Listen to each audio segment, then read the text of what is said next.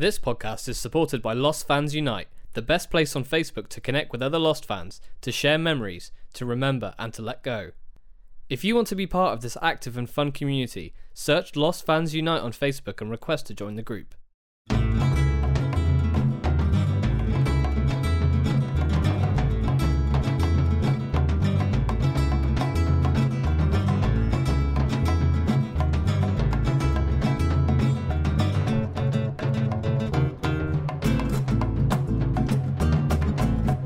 Hello, welcome back to Lost and Drunk. Uh, due to the lockdown, we are still waiting to get back together to start recording season two of our show. But in the meantime, we've got another special episode for you today an interview with the one and only William Mapother, who, of course, played the other man, Ethan Rom. William, thanks for joining us. How are you doing today?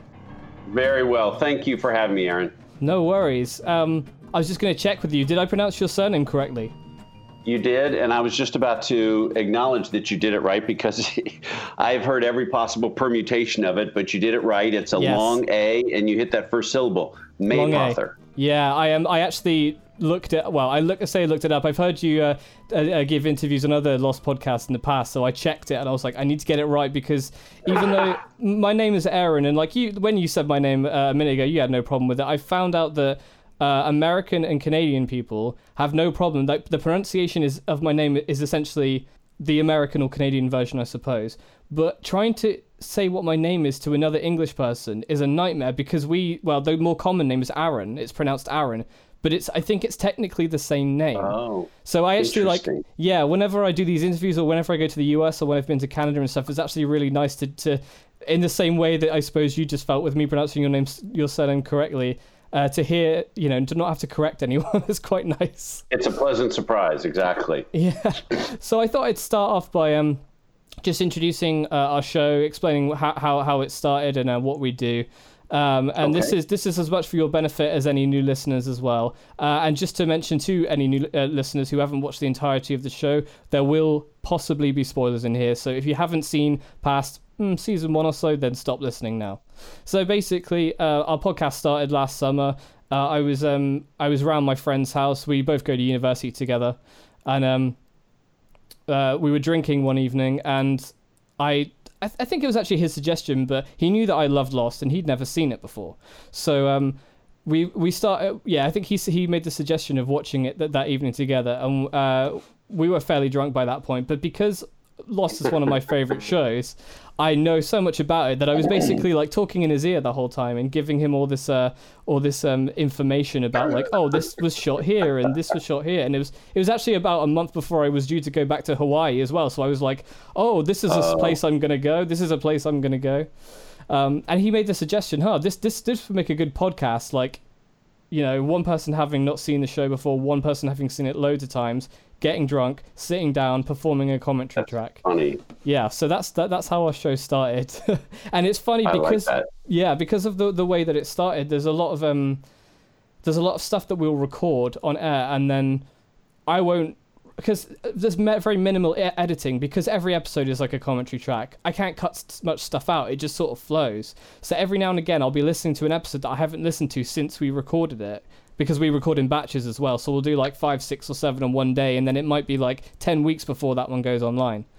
Um, And I was Oh. listening back to this one uh, a while back, and um, my friend Kai, he's he's a big film fan, and he he was Uh, we were watching actually one of the episodes uh, that you were in, and um, he was making jokes about um, Ethan and uh, Ethan from Mission Impossible, and he was saying, "Oh, you know, Ethan, Ethan, J.J. Abrams, J.J. Abrams," and I, I, I, he basically said maybe they're the same person, and I was like, "It's funny you say that because I'm pretty sure that those guys are related."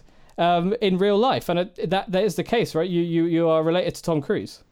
That's right.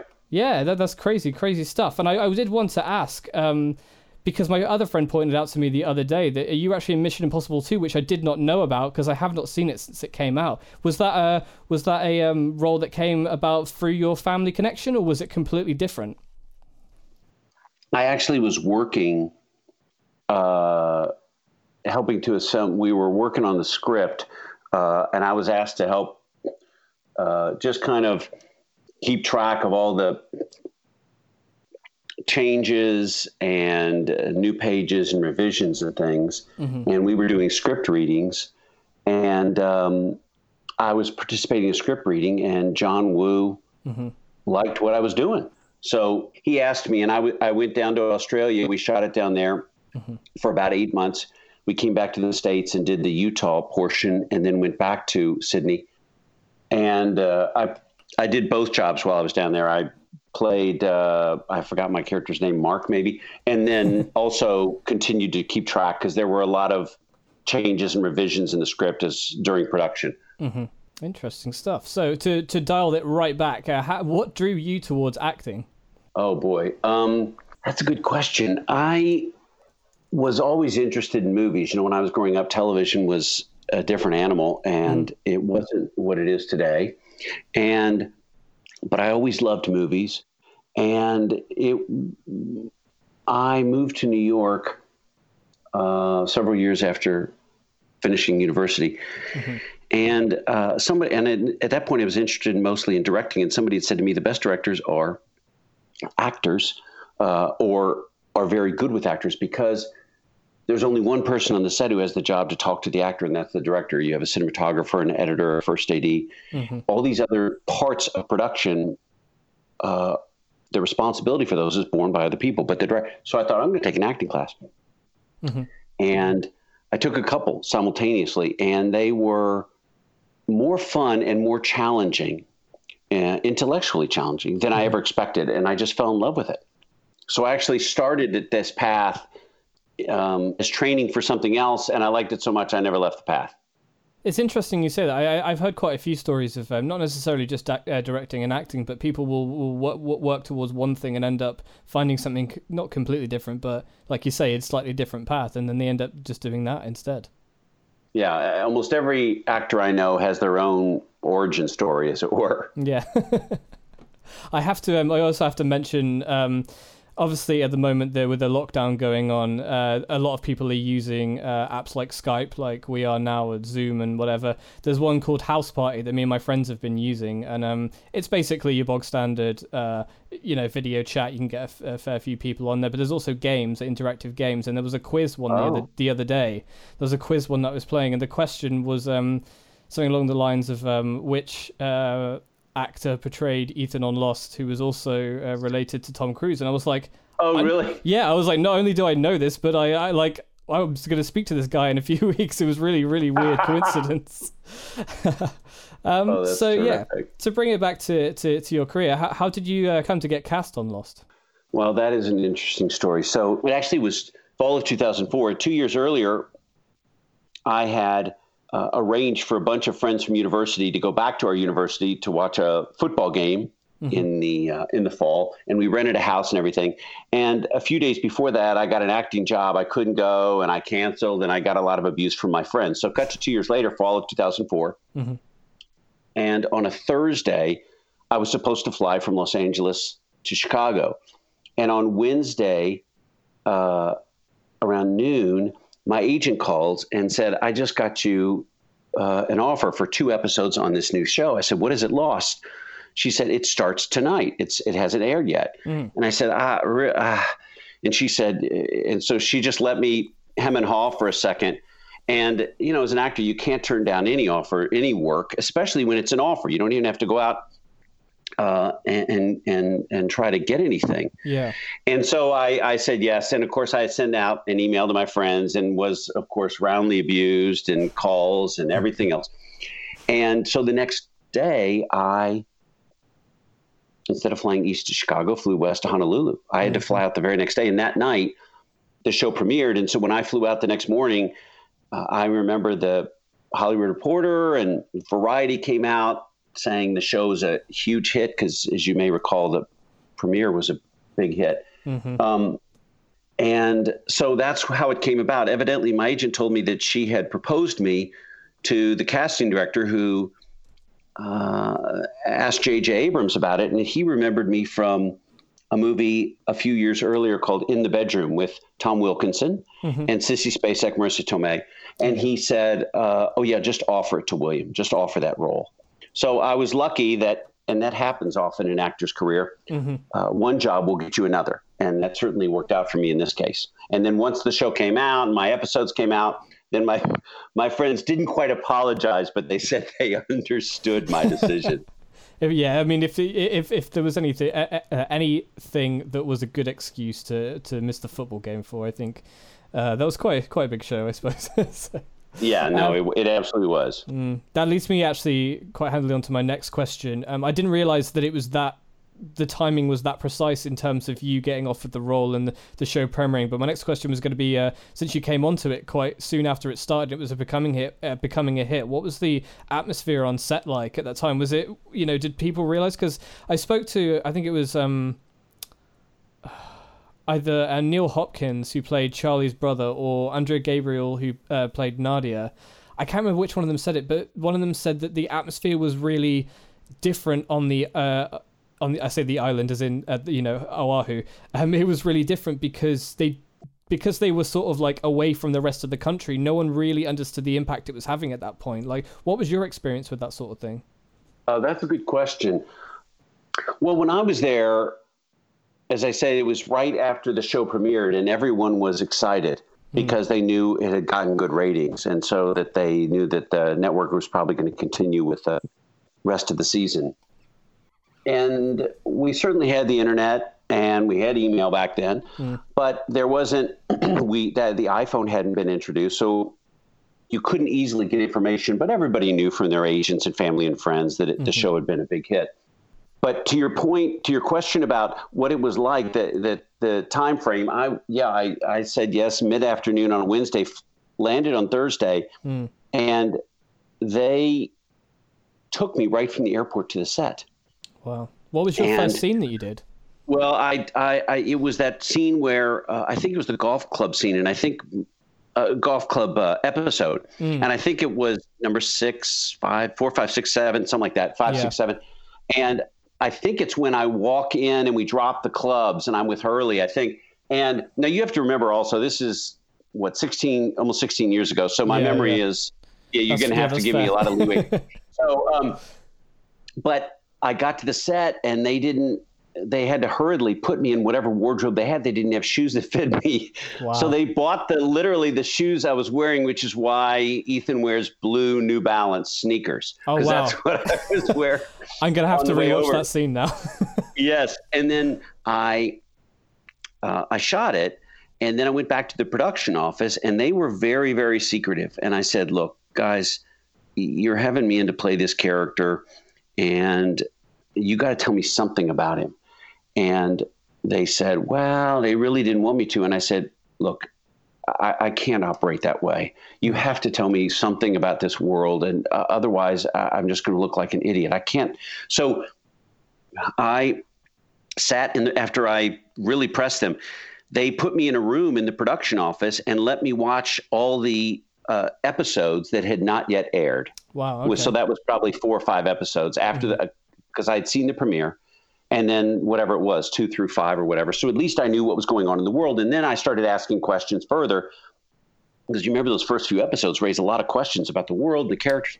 Yeah. And I said, you know, who is my character? Well, he was born on the island. No, he wasn't. And it, it seemed clear to me that either they were really, really good at acting like they weren't sure or they just weren't sure. Yeah. So um, my in terms of the atmosphere on the set, I would say people were very excited. They, I think they knew even before the show aired that they were making something unusual, yeah. something that people were going to like, something special. And then after the premiere aired and it was a huge hit, they were even more excited. But people were pretty committed, pretty serious about their work. It wasn't like a party atmosphere or anything. Mm-hmm uh, and everyone was very friendly. I was there for two episodes, and then, uh, as you know, kept getting brought back, and I felt very welcomed immediately. Matthew and the rest of the regulars um, brought me in, and and I hung out with them, and that's not always the case when you are a guest yeah. because they see someone new every week or two, and understandably, they're, you know, the regulars are somewhat friendly, but you know, you know, this person you're talking to could be gone in two days or a week, and. Yep you know, so but I I I, I felt uh, I felt very welcomed. That's it. That seems like human nature. Like I've definitely the, the job I do at the moment. I work in care, and um, a lot of people come in and out of those doors in terms of workers. Like we'll have like agency staff who aren't like fully uh, fully employed by the um, uh, by the uh, by the home and, and, and stuff like that. And it got to the point where it, I just stopped like introducing myself to new people because there would be like a new person every other day, and it's really yeah. bad of me to do. But it is. It's just human nature. You know, when you see cycle, you know, things cycle through all the time. But it's nice to hear that. It's nice to hear that that was the uh, that was the vibe. Um, I, I do have to ask. Did you follow the show outside of your episodes or? Oh my gosh, yes. Yeah. Yes, ab- absolutely. Well, and I it, once I I got back. I, I think I was in ten episodes or something like that in the first season, mm-hmm. maybe eight, and so that they had hinted that I was going to be brought back, and so I I started watching initially because I hate hate hate watching myself. So mm-hmm. I started watching initially because I thought, damn, if they bring me back, I've got to pay attention. I have to have some idea what's going on, and then I got hooked. Yeah, and I watched it till the end. Now, when they started uh, some of the crazy things that happened in the later seasons. I, I know some of your listeners may not have seen all uh, all seasons yet. Uh, yeah. Maybe most of your listeners have not. So I'm going to give away any spoilers. But it gets things get um, there's some curveballs, as we say in the states, Definitely. in the later seasons. But I watched to the end and really enjoyed it. Really enjoyed it. Cool. Yeah, it's interesting because um, I, it was only the other day that I remembered that Ethan appeared in I think it was the fifth season, but it wasn't you playing him. It was a it was a different actor because he was considerably younger.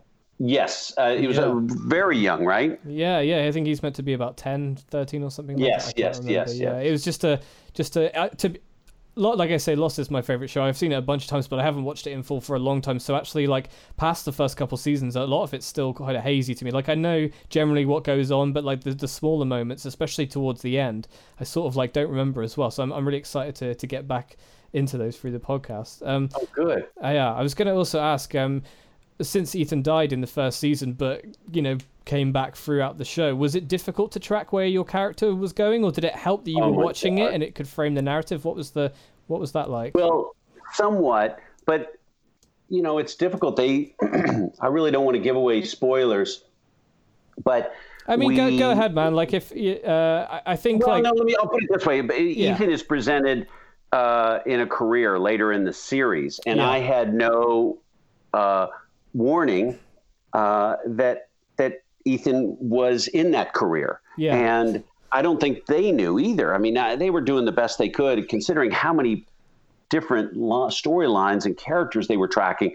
And when I when I was asked to come back for that shoot that episode, I get the script and I read it and I thought, gone it. I understood. I wasn't, you know, you can't be upset. They're they're they're they're treading and and they're inventing and and and trying to stay ahead of the production schedule. And there, there were a lot of balls in the air.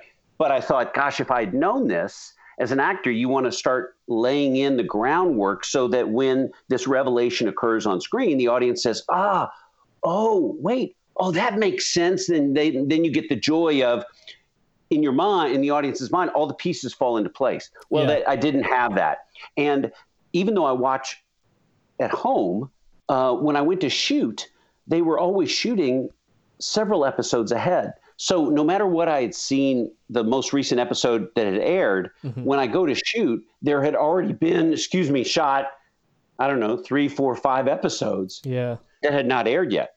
So uh, it did help somewhat. Um, and then eventually you just realize you just go with it. You know, yeah. as an actor, you're like, okay, that's this animal and I'm just gonna I'm gonna go with it because every other actor's in the same boat. Yeah, cool. Um, so on that note, uh, which other actors did you did you look forward to working with the most? Like, who did you have the most rapport with?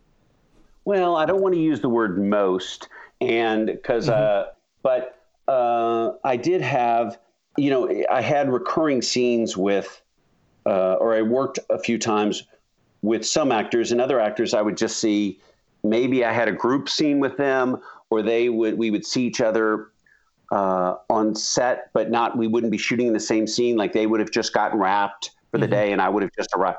But I shot with Matthew several times and really, really enjoyed working with him. He took it very seriously, which I appreciated, as I mentioned. And mm-hmm. um, uh, I worked some with, uh, oh, I've forgotten the actor who played Locke.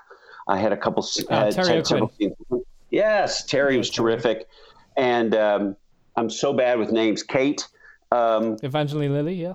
Yes, Evangeline and um, and uh, a few others, uh, but uh, I would say those are the ones that that that I recall. Um, mm-hmm. And and uh, yeah, cool, very cool. Um, so do you have a favorite memory from your time on the show? Oh, that's a good question. Um, that's a very good question. It might be, you know, the scene, maybe this that the episode, the the fight with Charlie, mm-hmm. and uh, or when I put Charlie against the tree and the fight with Jack. Yeah. Um, those come to mind as as ones that I that I really like. And then of course the the I think it was my second episode when we see Hurley running through the woods, and at the very end of the episode, he he's not on the manifest, and then they cut to me, and I'm with Charlie and uh, Claire. Uh, Claire, yes. Oh, sorry, Claire. Yes, I absolutely had some scene, had, had wonderful scenes with Claire, and uh, and they, you know, Charlie looks at me, and this is always a, people have always uh, Lost fans have always liked this story. So we cut yeah. to me in the jungle, and the director. It's a very wide shot, so. Um, what they call video village is where the director sits with the monitors mm-hmm. and some of the other people and they had to be quite far from us because the camera was so wide the camera shot was so wide mm-hmm. and i'm standing there and i suddenly appear and, and charlie i think if i recall correctly says something to ethan uh, did you go get jack or something and i said no i don't get J- i didn't go get jack mm-hmm. and the way the scene shot was i said something like no i didn't get jack or whatever my line was and the director had they kept it running. It's called a series. When you mm-hmm. don't say cut to do a new take, the actor just keeps just gives different line readings and keeps going, going, going. Okay. So we did that, and she kept saying, "All right, now do it like an alien, do it like a robot, do it like you're angry." Do it really flatly. Do it with emotion. And that's when, if I ever had any doubt that they weren't quite sure who the hell Ethan was, that moment removed all doubt. And then what happened was the way we shot that scene, um, it actually continues beyond what you see in the episode. Mm-hmm. Um, Ethan and Claire, I think Ethan says something. Uh, uh, sorry, Claire. Uh, e- no, uh, sorry. Charlie says something to me, and then they begin to hear voices in the jungle. Mm-hmm. And both of them turn. They're standing next to each other, and I don't know. I'm 30 feet away or whatever. And they turn, and they're trying to see who or what is making the noises. Yeah and they turn around for a second or two, each to their own side. And when they turn back, I'm standing exactly in front of them. Oh, wow. So it looks as if I've teleported 30 feet in two seconds, something like that. Yeah. And Charlie, you know, he starts a bit and then he says, he says something, and then I think he said, Ethan, you get, or something like that. And, uh, and I ignore him and I look right at Claire and I say, it's going to be okay. Everything's going to be okay. Wow. But they, I think, made the right choice because they cut it earlier, and that look that I give, mm-hmm. people remember that. Yeah. Um, even years and years later, and even when I see it on screen, which isn't very often anymore, you know, we, they used to have gatherings of lost casts and things. Mm-hmm. Uh, I'd see it, and it, even that look even freaked me out. Like I've never seen myself make that look. So they, I guess they they chose a good point uh, uh, at which to end the scene. Yeah, well, I, I was just thinking actually. Um, Lost started when I was 13 years old. I th- uh, I think. Yeah, th- I was okay. just 13, but in the UK it didn't air till a year later. So I was I was 14, but oh. I I remember that moment as a 14 year old. I remember watching that moment and that sticking in my mind. So there's just my little story about that moment as well. so um, uh, coming back to you as a person, like what what movies or TV shows would you consider among your favorites? Uh, that's a good question. I would say, uh, well, that's interesting.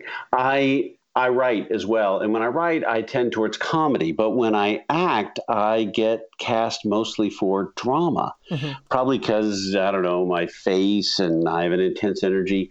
But uh, many of my favorite movies are comedies. So uh, uh, I would say, but I also like some action adventures. So, mm-hmm. for instance, one of uh, let's see, Withnail and I. Mm-hmm. Do you know that one? I, have heard of it, but I haven't watched it yet.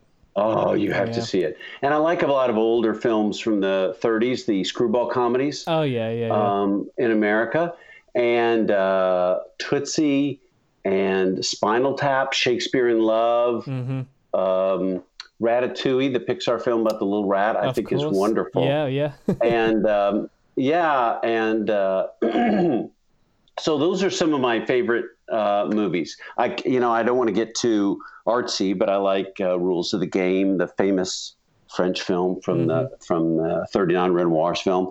But those are some of my favorite films. And then my wife and I also watch action adventures. We like Lord of the Rings and Yeah, the. Harry Potters and you know stuff like that. Yeah, cool, cool. Um, uh, in a similar vein, um, what what about music? Like, what would you say some of your favorite music uh, musical artists?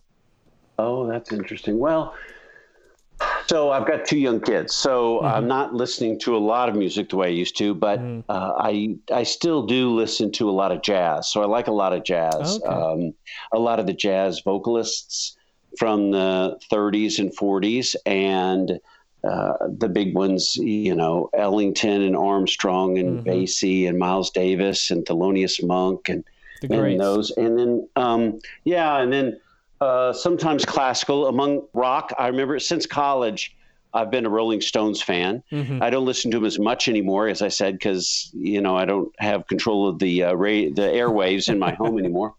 But uh, and I also remember I used to like a lot of the uh, uh, replacements stuff. That's 80s, 90s, Uh-huh. and then I like uh, Chrissie Hynde and the Pretenders. Of course, yeah, yeah. Um, yeah, and uh, so those are some of my favorites. Uh, and then you know you can't go wrong with '60s R&B. Mm. Mm-hmm.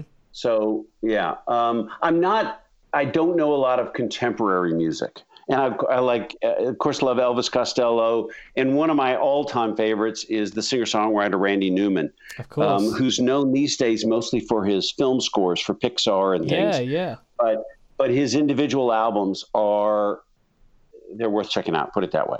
They I'll, I'll have to I'll have to check him out because it, I, to be honest, I I discovered well, I, I know of Randy Newman because of his Toy Story uh, scores. Like I grew up on Toy Story, so that's where I knew his name, and it was only like. Mm, not even that, probably like 10 years ago before I realized he was actually a recording artist outside of that. So I, I came in the other Yes. direction, but Oh my God, he uh, he writes in what he calls the troubadour style, which Mm-hmm. is he assumes a character. So he will often write.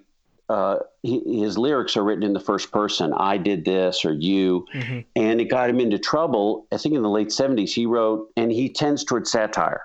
okay. and it got he got him into a lot of trouble in the late 70s with a song called short people Mhm.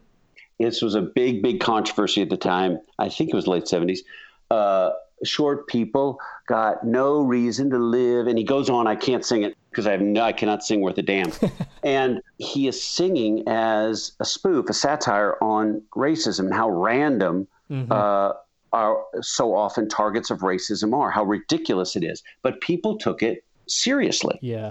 and there was a lot of abuse and um, uh, but i his his pieces are very short and they are poetic in the sense that he they uh, they're ra- as I said they're rather short and so every word uh, every phrase carries a great deal of weight and meaning and is chosen very carefully. I, I highly recommend his stuff. Cool. I'll definitely check it out then. Yeah, Thank you for that recommendation. So, are there any like specific directors or like other actors that you'd like to work with in future? Like, could be anyone if you if you could pick from like a bucket list.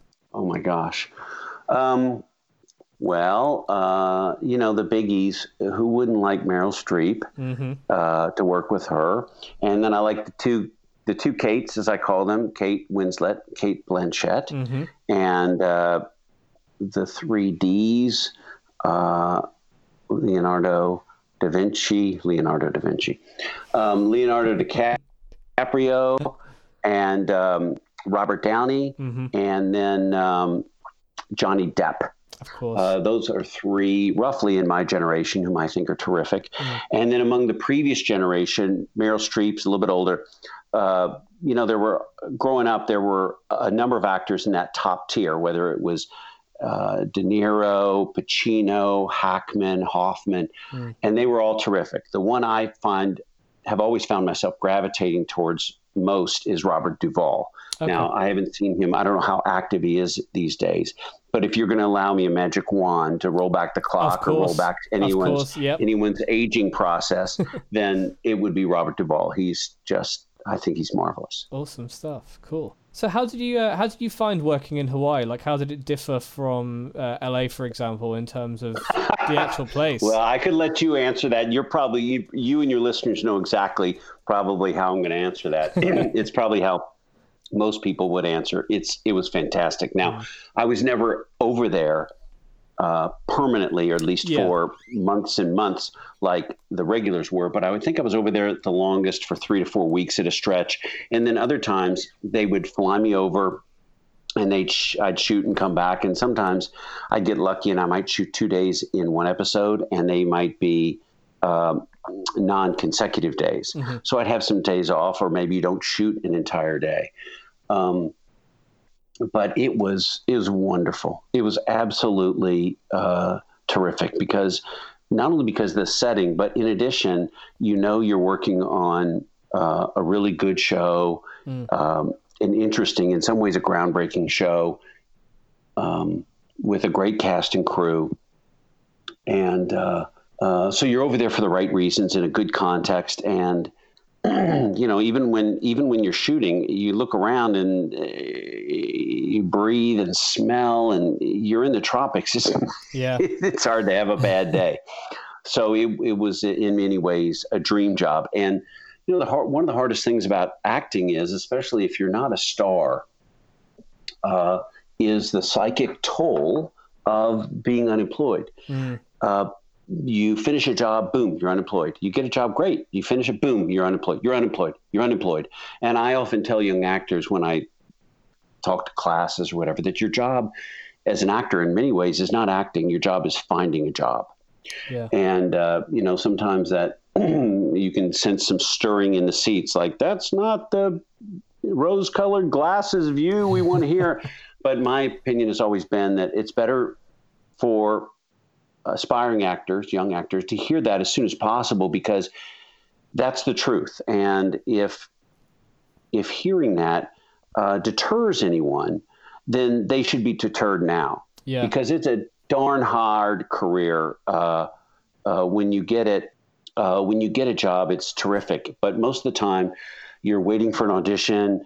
excuse me. You're waiting for uh, to hear back, um, and it's just it's it, it's it's not for everyone. Put it that way. Yeah, it's, you know, I always describe it as a bit medieval, hmm. meaning uh, when you get hired, you're treated like a king. Like they changed the rules a few years ago, so uh, you for sure if you don't have to travel as far now, they can fly you coach class.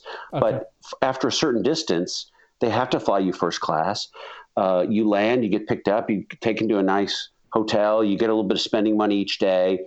Um, you get a nice uh, uh, salary for that job because our acting union over here um, has set uh, a minimum for how much you can be paid. Mm-hmm. And then when the show reruns, you get some more money. And so you live very well, like a king or a nobleman. But the rest of the time, you're a serf. Yeah. And so it's kind of either, as it were, a feast or famine sort of life and um, it requires a lot of uh, internal management skills. I mean, you've yeah. got to avoid succumbing to vices and bad habits and bad company, and find alternate ways of bringing in income during the lean days, months, years, and find hobbies and ways to keep yourself motivated and optimistic and inspired. It's it it's uh, it's not for everyone, but if you do like it, then um, uh, then it can be heaven. We were watching a show last night, my wife and I, and mm. someone came on the screen, and I remarked to my wife that that actor had previously been on a hugely successful show and made a lot of money, mm. and yet here they were continuing to work. And I said, either that person is driven by ambition or greed, or they are lucky or smart enough to have found something they really like and they'll do it even though they don't need the money. Yeah, it's an interesting. Um, my my mum often asks me. Um, well, she she's talked to me before about um, a, a relative that we have who um who is an she's an artist. My my relative, not not my mother. um, okay. And um, my my mum can't really understand why she doesn't get like a quote unquote normal job um, because my mum isn't really particularly creative. She, you know, she does little. She's got little hobbies like uh, on on the side, but she just can't. understand that drive. She doesn't have the same. She doesn't have the same experience. She doesn't have the same uh, idea uh, uh, as that sort of thing that you're talking about of like having a thing that it might be really difficult, but it's something that you just have to do. It's like something that you know you you want to do and you like doing inside, even if it doesn't bear the most fruit. I suppose you could say. Yeah. Yeah. No, you're you. That's exactly right. That's exactly right. And uh, you know, sometimes parents have a hard time with it, uh, understandably, because they want their kids to be comfortable and safe. Um, and it's it's it's tough because you also need to know at cert- at a certain point. Okay, it looks like even though this is my love, I'm never going to make a successful living at this. Yeah. And so, do I try to do something else alongside it, uh, or do I abandon it? I did a movie, I don't know, 10, 15 years ago, something, mm-hmm. with an actress who was also an accountant, and she had uh, some clients. She was she worked by for herself as mm-hmm. an accountant, so she didn't have to go to an office. But she loved to act, so she was she set her own hours, and she could maintain her clients' accounts and books, but still act. Wow. And I've often thought of that as um, an example of someone who found a way to continue to do what she loved, but uh, in a way that allowed her to, you know, maintain a a normal and, and livable uh, lifestyle. Yeah. Um, so it can be done. I mean, you you think an accountant and accountant is about the last thing you'd think would work alongside acting, yeah. but she pulled it off. So there are ways to do it. But yes, I, I do understand. Um, you know your mother's point of view. Mm. Um, it's it's it's tough, and I really I was lucky. My parents were supportive, uh, and I'm I really feel for for people who whose parents don't understand, and yeah. not only don't understand, but sometimes actively dissuade uh, their kids from doing what they love. And yeah. I guess you know now as a parent, I can see both sides. You know, I just hope I hope I can find that that balance, balance, when the time comes. Yeah, yeah. Um, it it's reminded me actually that a few a few years ago. So I I'm a musician and I have been for about 15 years or so. And um, oh wow, great. For a long time, what I wanted to do with my life was play music and you know do the whole rock star sort of thing. Not necessarily, you know, not I, I, the I never had the ego thing. It was more of a like I want to be hanging out with my friends and playing music situation. Um, but pretty great. Yeah, but I could never really like get. It's not that couldn't get together. It was just hard harder to find other other people who were willing to put the same amount of time in. Um, I suppose, and the energy and stuff. But this went on for years. It passed the point where I wasn't even in a band anymore. I think it was about five years ago. One of my favorite musicians, I think he wrote like an essay or something. His name is John Frusciante, and he's the guitarist for the Red Hot Chili Peppers. And he he's been okay. in, he's been in and out of that band. Like he's literally just rejoined a couple months ago again for the he's back in for like the third time. But the last this past ten years, he's been out of the band, and he wanted to be in a position where he was creating art with no audience. Like he wanted to satisfy this creative urge inside of him as he had been doing mm. all his life, but specifically like without any audience. You know, he, he was the he was the audience, and that was the only thing. It was no, there wasn't meant to be any any rules that he had imposed on himself in order to, to create what he wanted to create. And I read that oh. about five years ago, and I, I thought like as much as I love music and playing music and stuff like that, it's it made me realize that it wasn't like you were saying about acting it's it wasn't i didn't have it deep inside my like i didn't have it deep inside my heart and it was it's for me music is more of a way to connect with my friends or to like express myself creatively sometimes but i don't even if i had the, uh, the, you know the connections and the and the talent and stuff to get there i don't think i would be i wouldn't be on that level.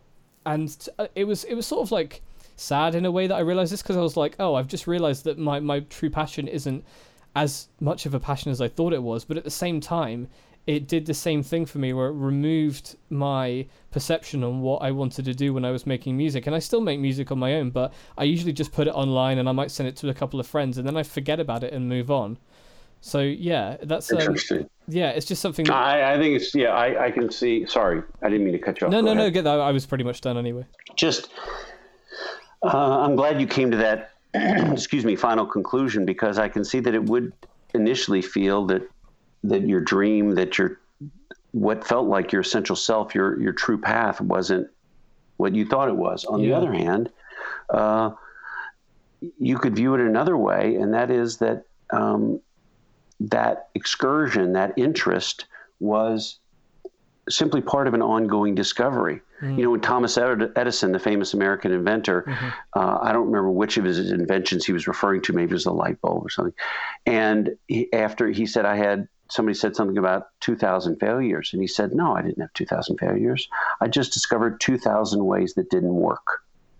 Oh, and so nice. it would be, you could say, well, all right, I tried that and I discovered that's not actually my true path. So it's yeah. not a failure. It's just, okay, that's one that I've at least tried and not taken off the list and now can take off the list. And yeah. at least you have the satisfaction of knowing that you tried. Um, and I did that. And I, you know, and I, I encourage young people to do that all the time. Try it because how are you, how are you going to know if you yeah, don't try it? Absolutely.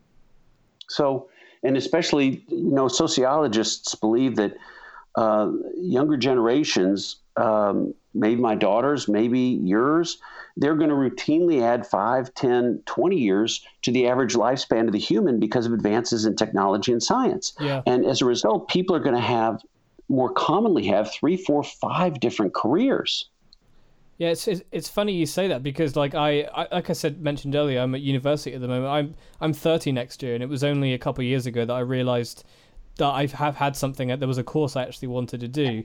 So like my my parents, for example, were like out the door. Like my dad joined the the British Navy when he was 17 and I didn't, mm. you know, I didn't leave home till I was 20, and it's only now that I'm like, oh, I figured out what I want to do, and um, t- it kind of flows on from what I was saying about music. Actually, the stuff that I learned when I went to college was with music technology, like recording, using a studio and stuff. I've now combined with um, my interest in film and TV, and I'm actually uh, I'm hoping to be a um, a sound recordist. So like working doing uh, production sound essentially on sets. Um, so it's yeah, it's that that ticking off, like you said, ticking off the music, but then rec- I managed to recognize that the stuff that I'd learned could still go towards something else, and now I hopefully have found what I want to be doing for the rest of my life, or or maybe not. Well, well, that's terrific, and you you also don't know. I mean, eh, where where this path is going to take you. I know I have a number of friends who left or thought they were leaving one thing, the mm. way you might have thought you left uh, music and I have friends who left a certain art or career, and because they felt they weren't good enough to be as good as they wanted to be, or mm. that they couldn't make a living at it, they tried another path, and by God, it came back into their life. Either they were able to use the skills they'd acquired in that, or it turned out that they entered that career but through a different door. And yeah. so they ended up doing the same thing, but maybe a different aspect of it, or at a different time of their life, or in a different place. So uh, uh, you just uh, I think you have to hold the reins loosely. Mm. And we don't know where the hell we're going to go. If the last three months, uh, if we haven't learned that from the last three months, then yeah. we never will. No, so I, I, I, applaud you for trying it and then saying, you know what, maybe it's not right right now, or mm. maybe this door. Let me try it. You just never, you just never know. So yeah. Well, I thank you very well much for saying that. I mean, that does mean a lot. Um, so uh, c- coming back onto uh, onto your career, um, I obviously we, we emailed a couple months ago, and you you were uh, going uh, doing some work. Just wondering what what you, your your uh, projects are at the moment. Like, have you got anything lined up, or obviously elephant in the room, the whole quarantine situation. I'm assuming has affected some part of it in some way. Yeah, so production is, has shut down here. Mm-hmm. There is still voiceover work. Uh, most jobs ask the actor to record the voice from their own home. Mm-hmm. And most voiceover actors have either a home studio or some sort of a closet they've rigged up. But other than doing thing, voice work remotely, there's not much, if any, production work. I think there's some in Australia in a certain in a certain context, like you can have two actors and maybe a specialized crew. Mm. Um, and that probably will, will stay that way through the summer, is my guess, at least. Yeah. We'll see what happens with the virus. Um, but you people can do things on their own. I'm sure it's true over there. We've got a lot of actors who are creating their own material. Um, putting them up on TikTok or Twitter or YouTube, whatever, mm. and either monologues or uh, uh, one actor or actress playing multiple roles in yeah. a scene and then cutting it all together, all sorts of stuff like that. So, you know, to your point, uh, if you love it enough, you find a way to do it. Yeah. Um, but I'm I've been writing. I continue to write, um, the schedule, my wife and I have two very young daughters, one and three. We are locked down at home. Mm-hmm. So I am being pulled into childcare more than I was before, which I love, but it also, you know, because sometimes creates havoc with the with the creativity schedule. Yeah. And um, but uh, so you just find a way to deal with it, and you realize the circumstances are extraordinary, and uh, you know, considering what so many people are going through, it's uh, it, it's it's uh, it's hard not to feel very fortunate. Yeah, absolutely. I am. I think I, I mentioned earlier. I work. I work in a care home, and because it's care, um, I'm, uh, I, am i am still going to work and stuff, you know, and that's like people have said to me, "Oh, it's it's so great that you, you know you're doing that and stuff." And to be honest, I'm just doing it because it's my job. Like to me, it's not any different, you know. Uh, everything has sort of continued the, sa- the same, and I, yeah, I just um, I, I do feel very fortunate that I'm still able to go and have that normal part of my week and and you know continue to have income and stuff like that. It's really a, really a, a blessing. Um, but yeah, I was just thinking there's probably going to, by the time all of this is wrapped up, there's probably going to be a lot of new scripts flying around because I imagine a lot of yeah. writers are using this time to write and write only. That's exactly right. That's exactly right. cool. So that brings me to my final question. Uh, in the spirit okay. of the podcast, uh, what is your favorite drink, alcoholic or otherwise? Well, this is going to sound super boring and like a lot of BS, but I'd have to say my favorite is water. That's a good. Uh, that's a good um, answer. I love some water myself. You know, I mean, there's different ways to think about what's favorite. It's like if they could, somebody could take away every drink, but but your favorite, what would your well? That'd obviously be water. Now, having taken away, set aside your the everyday requirements. Mm. Um, it would probably be. Uh, I do like beer, mm. but it would pro- probably be bourbon. I'm from oh. Kentucky. Mm-hmm. so I am uh, I'm a bourbon drinker, and all things being equal, I'd I'd probably take myself a bourbon over anything else. Very nice, very nice. And I, I, I do I do agree with what you said about water. To be honest, as uh, as much as I love, like I'm I'm t- terrible. I really really like my Coca Cola, and I don't I don't like that I like it, and I try and limit myself a lot. But it is something I really enjoy. But water, I gotta say, there's nothing like that some I don't know. Sometimes you just get really, really thirsty, like properly thirsty. Like it's not like I'm I maybe haven't drank yes. regularly, or maybe it's a warm day or something. But you get some cold water, and sometimes it just hits you in the perfect way, and there's nothing like it. It's the most satisfying feeling in the world. You're, no, you're. That's exactly what I was after. That's mm. exactly what I wanted to say. Is that you, sometimes it surprises you yeah. with how satisfying it can be. Yeah. Awesome. Well, William, it's been amazing talking to you. Thank you so much for your time. Aaron, it's been a real joy. Um, thank you for having me on. No worries. Yeah, I I, I hope uh, everything continues to be good with you, and hopefully this um, situation wraps up quicker than we than it seems to be. I don't know. Uh, I hope so. I, I uh, yeah, we may be in for a long slog, but yeah. hopefully not. Um, please take care of yourself and and take the proper precautions when you go to uh, go to your work. Of course, thank you. Yeah, I've I've actually I'm obviously wearing the face masks and stuff, but I've realised that um, it creates spots, a lot of spots. I've got a lot of spots at the moment because my face is covered and all the sweat keeps pooling in my, in my oh. yeah, it's so bad. But thank you very much for those kind words.